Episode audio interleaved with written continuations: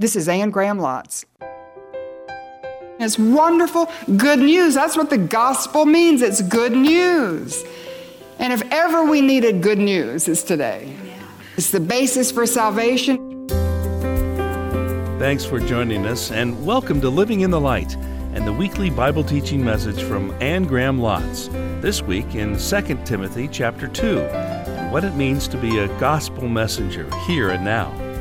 In writing to Timothy, Paul said in 2 Timothy 1 6, For this reason, I remind you to fan into flame the gift of God. It's where Anne begins in today's message. Paul says to fan him into flame, and I think he's referring to what took place in the old days when you know, they didn't have a switch at the door where they could turn on a light, and they didn't have a knob on the stove where you could turn on the heat. There was a central plaza. In every central plaza, there was a fire that was kept burning 24 7.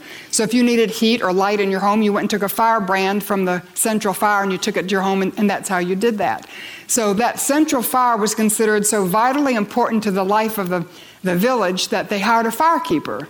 And if the fire, and it was firekeeper's job to keep the fire going 24/7. If for some reason he let it go out, you know, if the rain came along and drenched it and the fire went out, or if he just went to sleep and through neglect it went out, it cost the firekeeper his life. And Paul is saying, Timothy, you're the firekeeper in your life. You're to keep the fire burning in your heart. And you do that by just letting him loose and giving him control. The Holy Spirit is on fire. So if you just let him loose in your life, you will have a passion, you will have a fire. Your heart will burn with love for Jesus and love for a lost world and love for the scriptures and a love for the gospel. And is your heart on fire for Jesus? Is your heart on fire for the gospel? Is your heart on fire to win a lost world? No?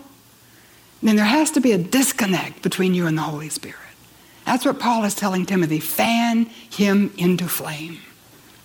Don't grieve him through your sin. Don't quench him. Don't neglect him. Turn him loose. Surrender your life to him.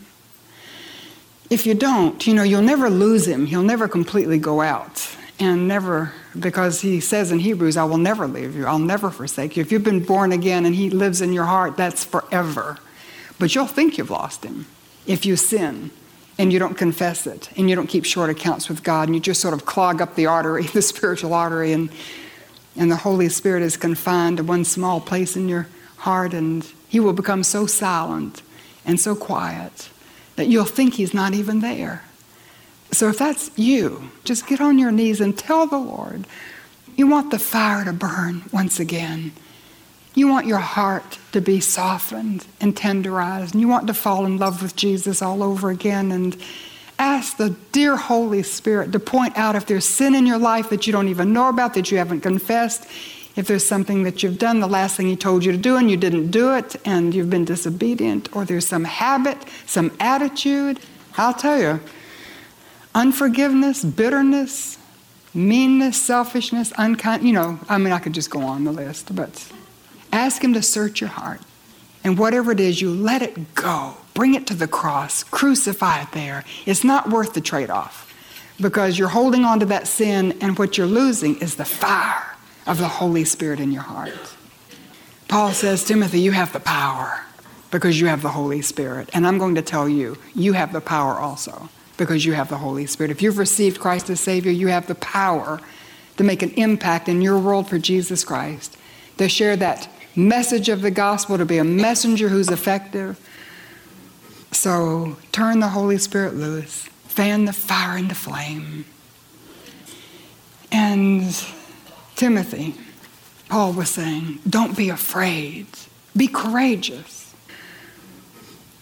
And Timothy could look at the old Apostle Paul living in that same Roman world, buried in a hole in the ground awaiting his execution, and saying, Paul, well, what about you? You know, you're safe underground in that hole. I'm out here on the streets where they're crucifying people, throwing them to the lions and crucifying them. And, uh, you know, what about you? And he could look at the Apostle Paul's example. The first time I think Timothy met Paul was in Lystra, which was Timothy's hometown. And was, Paul was on his first missionary journey he'd come and preached in the synagogue. And the people had become so enraged that they rioted and they dragged Paul outside of the city and they stoned him, they thought, to death. In fact, some people think he was stoned to death. And when the people went back into the city, they believed that Paul was dead. And the believers gathered around that pile of rocks, and I think that included Lois and Eunice and Timothy, and they gathered around that pile of rocks and they were praying for Paul. And the rocks began to move. Paul came up out of the rocks, dusted himself off, went back into the city. Have no doubt that he finished his sermon. The next day, it says, he went on his journey. So he was somebody Timothy knew, was never afraid, always courageous. So, what does the young Timothy see in your life? The young Timothys who are watching you, and they're watching. You may not know it, but you're being watched. What do they see? Do they see somebody who's not afraid to be a messenger of the gospel? You've had the preparation, you have the passion, you have the prayers, you have the power of God in your life. And so you just do it. And can I tell you this? Doesn't mean when I say don't be afraid that you don't feel afraid. I'm sure Paul many times felt afraid. I can be up here and my knees can knock and my heart beating out of my chest and I feel sort of weak and wobbly, but I still come up here. So I can feel afraid, but I don't be afraid. You see the difference? So don't worry if you're doing something that God has led you to do and you're sharing the gospel and you think, oh my goodness, I've prayed that God would give me peace and I prayed that God would give me the words and why is my heart beating out of my chest and why am I scared of death and why are my teeth rattling and I'm still, you know, but that's okay. I love what Jill Briscoe says. She says, just do it scared. You know, great definition of courage. You just do it scared. So you can feel afraid. And I expect Paul felt afraid, but he didn't act afraid. He didn't, he didn't give in to the fear. Do you see that? So just don't be afraid. It's okay to feel afraid. We all feel afraid. That's, that's perfectly acceptable. Just don't give in to it. Be courageous. Secondly, don't be ashamed. Don't be embarrassed to share the gospel. And he says in verse 9, that it's through the gospel that God has saved us. It's the basis for our salvation. Faith comes by hearing, hearing comes by the word of God. How are people going to know that they can be saved if you don't share the gospel? It's the basis for salvation. And so all these people today who have the little boutique religions and they're going after this one, they're going after that one, and everybody has their own gods and they have their own religions. And you know, you see these bumper stickers with all these different religious symbols, and the cross is just one out of many different religions, and, and as though you can pick and choose. How do they know? There's one true living God who loved them so much that he created them to know him, and sin has separated them from him. He loved them so much he sent his own son to die on the cross to be their savior, to take away their sin, that they can know they can have forgiveness and reconciliation reconciliation with God and peace in their hearts and the hope of heaven when they die and purpose to live for in the meantime, how will they know? It's the gospel that tells us. It's the basis for salvation. They can be saved from that judgment. Remember, we talked about the ark and the flood and took everybody away who was outside of the ark? They can be saved from the wrath to come. They can be saved from hell. They can be saved from an empty way of life. They can be saved from all this muck and this mire and it's the gospel that tells them. It's the basis for salvation. It's wonderful, good news. That's what the gospel means. It's good news. And if ever we needed good news, it's today. It's the basis for salvation. It's the basis for what I would call sanctification. In verse 9, it's through the gospel we're called to a holy life. And when you receive the Holy Spirit, He begins to work in your life to make you holy. And that means to separate you from the sin in your life. And to be holy, the definition of holiness is just to be like Jesus. And that means there are some places you don't go anymore, there are some ways you don't talk anymore. There's some things you don't do anymore. There's some magazines you don't look at anymore, and some movies and television shows you don't watch anymore, and some people you don't go with anymore because you are holy. And you're separated from that world around you. Yes, we live in the world and we work in the world and we're sharing the gospel with the world, but I'm talking about for your own satisfaction and your own lifestyle, and there has to be a separation. Don't be ashamed of that. Don't be ashamed to be different. It's okay to be different. In fact, if you have the Holy Spirit of the living God in you, you ought to be different. How can you be like the people in the world if you have the Holy Spirit living inside of you? The Bible says, Be holy, as I am holy, says the Lord. Without holiness, no one will see the Lord. So, Let the Holy Spirit do His work in your life. Separate the world's pace and pattern and priorities and pleasures, they're not ours anymore. And when the Holy Spirit comes in, if you let Him loose in your life, He's going to take away your appetite for those things. And you may still be with those friends, but they make you uncomfortable. You'll still hear them talking the way you used to talk, and it's going to be offensive. And, and He'll begin to separate you if you let Him. So it's the basis for our separation, and putting it all on the table is the basis for suffering. Verse 8 and verse 12, Paul says, That's why I'm suffering as I am. And when you share the gospel, when you're a messenger of the gospel, I'll just tell you flat out, you're going to suffer for it. There'll be people that will be offended. There'll be people that'll come back at you. There'll be people who ostracize you, criticize you, marginalize you. That's okay. Jesus said in Matthew that when you're persecuted, not if. So persecution is part of the normal experience of a messenger of the gospel, so you can just expect it. I think we have to be careful that we don't deserve it in the sense that we're not being persecuted because we're self righteous or judgmental or somehow lording it over them or, you know, how Christians sometimes can be so obnoxious in their self righteousness. Nobody would want to be a Christian because of the way they see us. So we want to be loving and winsome and kind and helpful and good. So you win people by the way you love them. So you really can't pass the baton, I guess. You know, you can extend it, but the other person has to receive it. So we're the gospel messenger, but they have to receive the message. Our responsibility is just to give it out. And it's God's responsibility. And that's a wonderful thing in John 16 when it says that the Holy Spirit, it's His responsibility to convict them of sin and the need to get right with God and judgment if they don't, so that you and I are free to love them and to share the gospel, is the Holy Spirit's responsibility to convince them on the inside of the truth of what you're saying. So sometimes we take the burden on ourselves and we need to relieve ourselves of that burden. It's the Holy Spirit's job to work on the inside of that person. So don't be ashamed of the gospel and don't be ashamed of God's grace. And I'll just touch on this, but it says in verse 9, because of his own purpose and grace, this grace was given us in Christ Jesus before the beginning of time. Just the gospel of grace. And I think we can be embarrassed, if we want to call it that, uh, by God's grace because it's so easy. It's so simple. We want to make it complicated. And several years ago, Daddy sent Morrow and I to Rome to be his emissaries at Pope John Paul's funeral. Very interesting experience.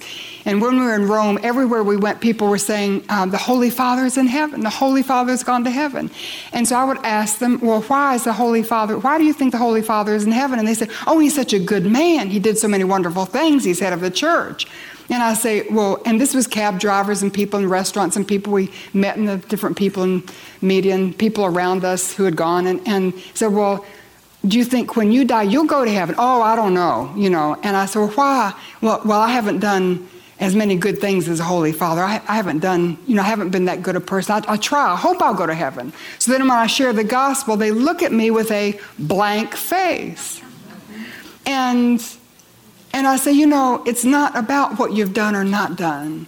It's just because Jesus died on the cross and Jesus paid it all. He's finished. All you have to do is put your trust in Jesus and and they just don't get it because they've been trained that you have to earn heaven, you have to deserve heaven, you have to work for heaven, and not just the people there, but people, you know, in other religions, other it's just so hard to think that all you have to do is put your faith in Jesus. Paul says, Timothy, don't be ashamed of the gospel. And then Paul says in verse 12, he says, I'm, not ashamed because I know whom I have believed. I'm convinced he is able to guard what I've entrusted to him for that day. What did Paul entrusted to him? I think his ministry. He's getting ready to exit life, and he has entrusted his ministry to God, first of all, and then he's tapping Timothy to take over. And he's confident that God is able to keep it. So I thought, what am I entrusting to God in my life? And I entrust to Him my family and my ministry and my very life, and God is able to keep it. And the verse that my mother wrote in the first Bible she gave me was Jude 24 and 25 that God is able to keep me from falling and present me one day faultless before His throne. And God is able. So don't be ashamed, be confident of the gospel message. Timothy could look at Paul and say, Well, what about you? You know, have you ever been ashamed of the gospel? And I think of the Apostle Paul. I can't ever imagine Paul being ashamed of the gospel. And even on this trip to Rome, he had appeared before governors and kings, Festus, Felix, King Agrippa. And when he stood before King Agrippa and he was sharing his testimony, and King Agrippa said, Paul, your great learning has driven you mad. And Paul, who was manacled, lifted up his arms, and you know his chains were dangling from his arms, and they rattled as he lifted them up. And he said, King Agrippa, I wish that you were like me, except for these chains. I would wish that you could be like me. I would give my life if you would put your faith in Jesus. And Paul cared that much about those who were lost, he would say, I would give my life if you would come to faith. And King Agrippa said, Almost you persuade me to be a Christian. Almost. But he walked away lost. But Paul was never ashamed to share the gospel, never ashamed to be a messenger of the gospel. In fact, every time you know, he went into one of these trials instead of thinking about oh how can i defend myself? How can i get out of it? What can i say that you know they'll let me go? Instead he just saw it as a platform that was his transfer zone. That was his passing zone. That's when he was going to share the gospel with all sorts of people he otherwise wouldn't have an opportunity to share the gospel with. So the passing zone for you may be when you're suffering. It may be when you're on a hospital bed. It may be when your spouse walks out. It may be when your child rebels. And that's your passing zone. People watching you. People looking at how are you going to handle this? And that's when you have opportunity to give reason for the hope that's within you. So don't be ashamed. And Timothy could look at Paul, and he was never ashamed. So when the young Timothys are looking at you, what do they see? They see that you have that opportunity in the passing zone and you don't take it. You send a message to them. So be like Abel, so convinced of the gospel that he had the courage of his convictions and he laid down his life for what he believed in. Don't be ashamed, be that confidence that you would risk your reputation, your friendships, your job, whatever it is, to just share the gospel. Be a messenger of the gospel. Thirdly, and very quickly, don't be apathetic. In verse 13, he says, what you have heard from me, keep as the pattern of sound teaching with faith and love in Christ Jesus. And what did Timothy heard from Paul? I expect he had heard what we have read in Romans and 1st and 2nd Corinthians and Galatians, Ephesians, Philippians, Colossians, 1st and 2nd Thessalonians, you know, all the books that we think of in the New Testament that Paul has written, that was the pattern of sound teaching that Timothy had heard. So he's saying, Timothy, don't be apathetic towards the Word of God.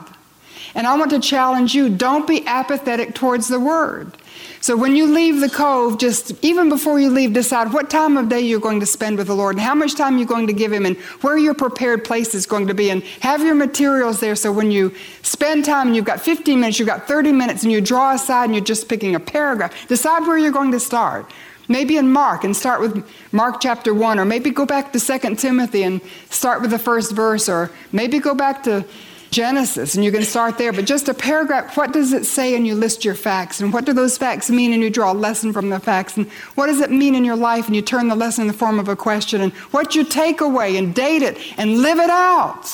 Don't be apathetic towards the word. When you keep the word, it doesn't mean that you keep your Bible up on a shelf and once a week you dust it off and you take it to church. It means you keep it in your heart and you keep it on your mind and you keep it in your lips and you keep it ready to give out. How many times after my devotions in the morning and I've been in the Word during the day, there's somebody that comes across my path and they need the very word that I got that morning in my devotions. And I have it right on my tongue, right on my mind to share with them.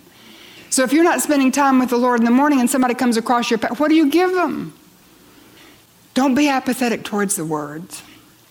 And don't be apathetic towards the work. In verse 15, he says, Everyone has deserted me, including Phygellus and Hermogenes. And I don't know who these two men were. They were co workers with Paul, but I know they quit.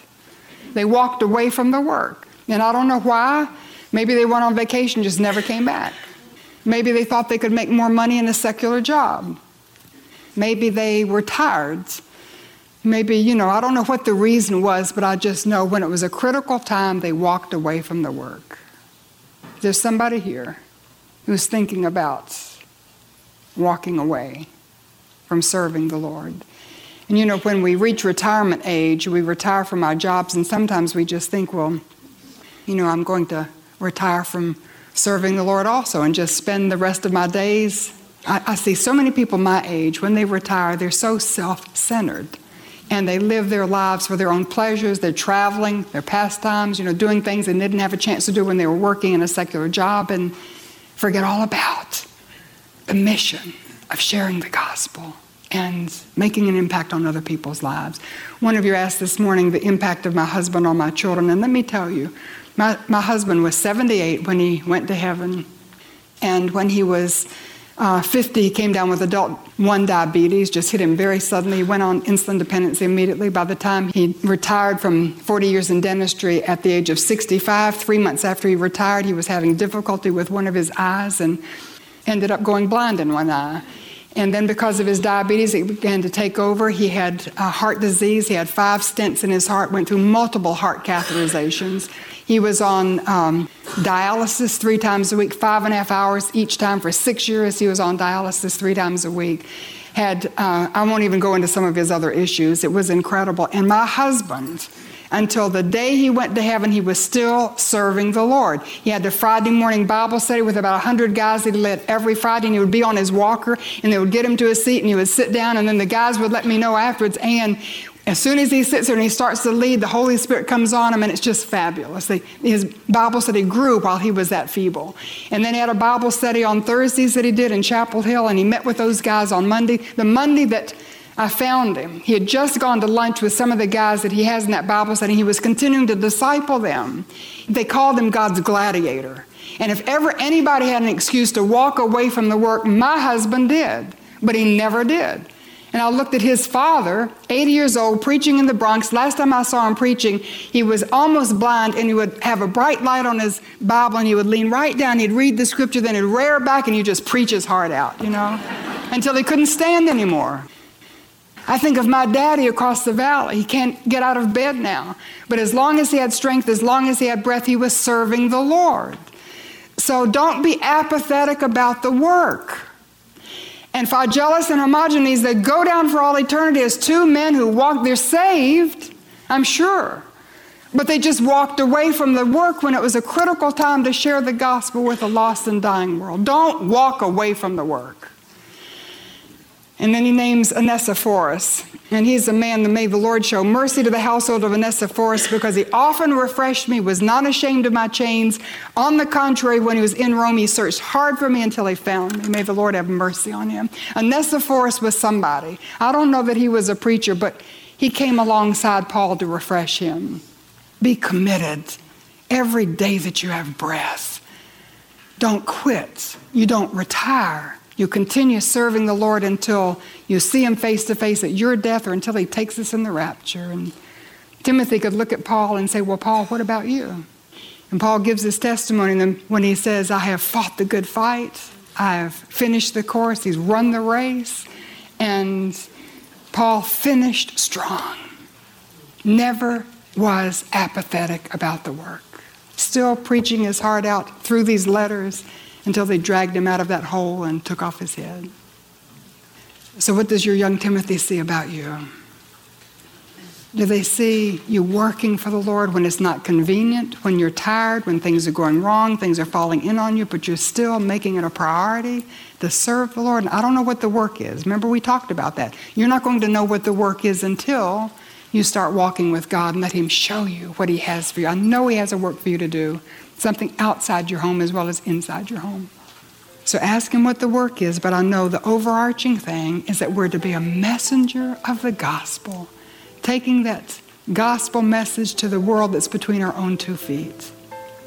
So as you take the gospel, don't be afraid, be courageous. And don't be ashamed, be confident. And don't be apathetic, be committed until you see Jesus face to face.